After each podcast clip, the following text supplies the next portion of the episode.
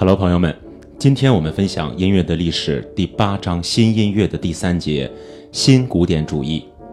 我们引用一句斯特拉文斯基的话：“音乐欣赏的困难，总是说人们被教导要尊敬音乐，其实倒不如教导人们来热爱音乐。”第二维也纳乐派代表了德国浪漫主义的继续，而俄罗斯作曲家斯特拉文斯基则对他持反对态度。他在一九一零年创作的首部芭蕾舞曲《火鸟》就展示了一种略带异国风情的美妙绚丽的管弦乐风格。接下来的两部芭蕾舞曲《彼得鲁什卡》和《春之祭》是其第一个成熟时期作品的代表。乐曲使用了俄罗斯民歌和慢速的调性语言，包括多调性的响音。就是将两个或将多个常常关系较远的调叠加，和八度音阶的使用。然而，在后来的总谱里，他的作品《俄罗斯人》更为抽象，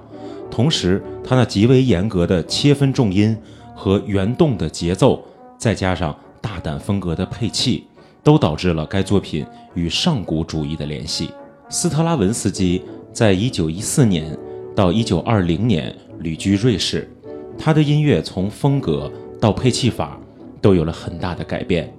在这一时期的作品中，弦乐的重要性有所减退。在他1918年创作的音乐剧《士兵的故事》中，可以看到受到了爵士乐的影响。斯特拉文斯基对打击乐的喜欢胜过了热情奔放的钢琴，在他的作品《彼得鲁什卡》中就初露端倪，并在以后陆续的显示出来。他在1917年。到一九二三年创作的芭蕾舞曲《婚礼》中，就使用了五组打击乐器，但重要的变化却出现在斯特拉文斯基即将离开瑞士时，他创作的芭蕾舞曲《普尔沁奈拉》表现了他对新古典主义的倾心投入。这部作品是为有着协奏曲和协奏部的巴洛克风格管弦乐队而谱写的。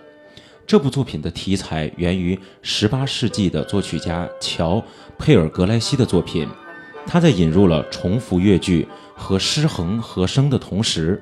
仍不失旋律和低音线的完整。新古典主义是一种带着二元性的运动，它既有激进的一面，又有极其保守的一面。它的激进可能是出自于浪漫主义理念的回避，减少规模庞大的配器。并以更加理性的客观描述来代替主观表现。斯特拉文斯基的新古典主义时期一直持续到1951年，在诸如管弦乐八重奏中，还有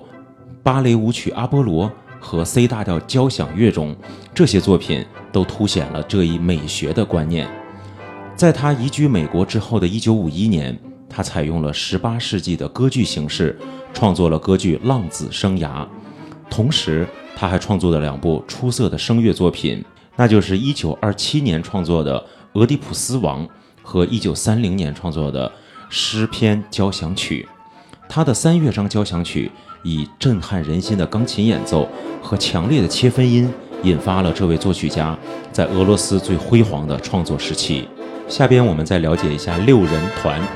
被称为六人团的一群法国作曲家，强烈地感受到了。斯特拉文斯基和新古典主义的影响，他们之中最多产的是作曲家达律斯·米约，他巧妙地兼收并蓄布鲁斯舞曲和巴西民间音乐，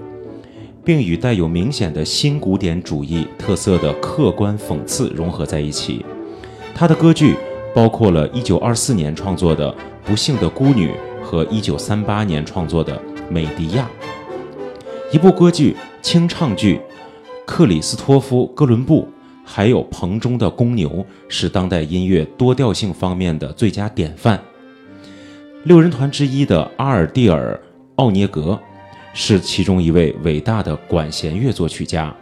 从1931年到1951年这二十年里，他创作了五部交响乐作品，其中的《太平洋二三一号》还有演绎火车轰鸣声的乐章。他的清唱剧《大卫王》。也赢得了听众们的喜欢。他的作品还有一九四零年创作的泰勒西阿斯的《乳房》。六人团的其他几位作曲家分别都是乔治·奥里克、热尔梅纳、塔耶弗尔和路易·迪雷。就创新的成就而言，斯特拉文斯基无疑可以与勋伯格比肩，是二十世纪乐坛上的又一位巨匠级的人物。他倡导的新古典主义被认为是对第二维也纳乐派的反动。这种音乐理想强烈地影响了我们刚才提到的法国的六人团。好了，朋友们，新古典主义，我们这一节分享结束。